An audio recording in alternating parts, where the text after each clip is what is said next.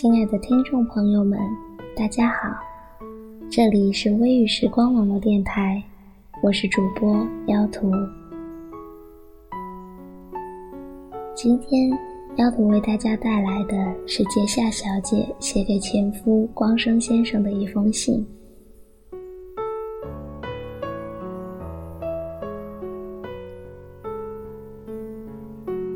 致光生。写下了你的名字，我自己都吓了一跳。印象中太长时间都没有叫过你的名字，有点紧张。总之，先向你报告一下，我搬出去了。你进门以后大吃一惊吧？有没有目瞪口呆？我会把原委说清楚的，你就先冷静下来。看完这封信吧，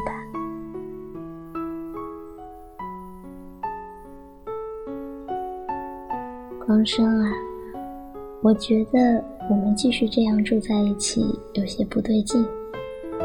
我们已经离婚有段日子了，我觉得总有些不方便。究竟哪里不方便，我也说不清楚。最近看到你。就莫名的觉得心静不下来。我也想方设法的消除自己的烦躁，或者努力恢复原先的状态，但都不成功。我曾说过你是个怪人，或许最奇怪的人是我吧。我没办法协调好很多事。跟喜欢的人在生活上步调不一致，合拍的人却又喜欢不起来。我从来都无法赞同你的言行举动，却还是喜欢你啊！爱情与生活经常发生碰撞，该怎么说呢？这或许是在我有生之年都无法治愈的顽疾。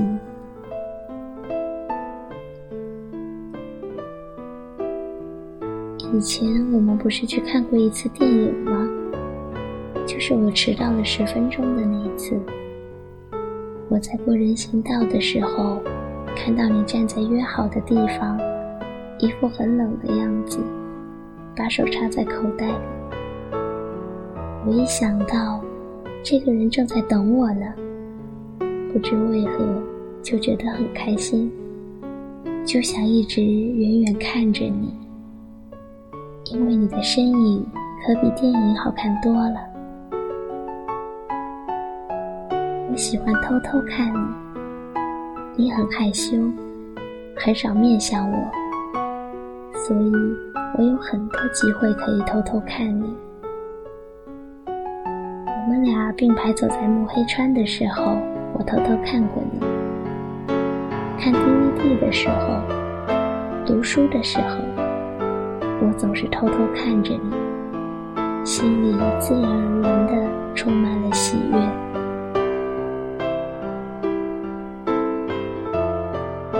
嫁进可以看到樱花的家里，和讨厌樱花的人一起生活，但我比你所想的更加依赖你。虽然我们并没有平等的包容对方。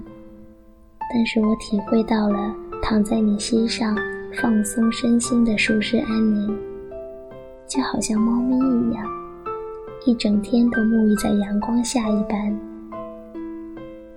或许我就像是生活在这个家里的第三只猫咪吧。谢谢你做的美味饭菜，谢谢你铺的温暖床铺，谢谢你曾轻抚我枕在你膝上的头。能仰望你，俯视你，能偷偷看你，凝视你，对我而言，都是无可替代的幸福。光生，谢谢你。虽然是我自己决定要分开，但也觉得有点寂寞。但是。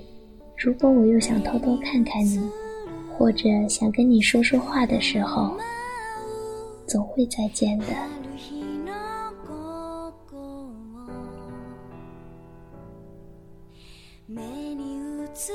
这里是微雨时光，今天的节目到这里就要结束了。如果你喜欢我们的节目，可以在新浪微博中搜索 FM 微雨时光，关注我们，与我们分享你的心路历程。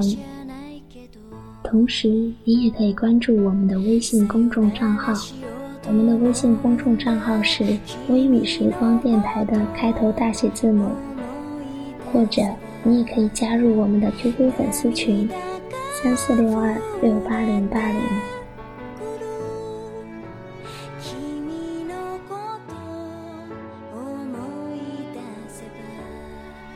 感谢大家一路相伴，我是妖图，下期节目再见。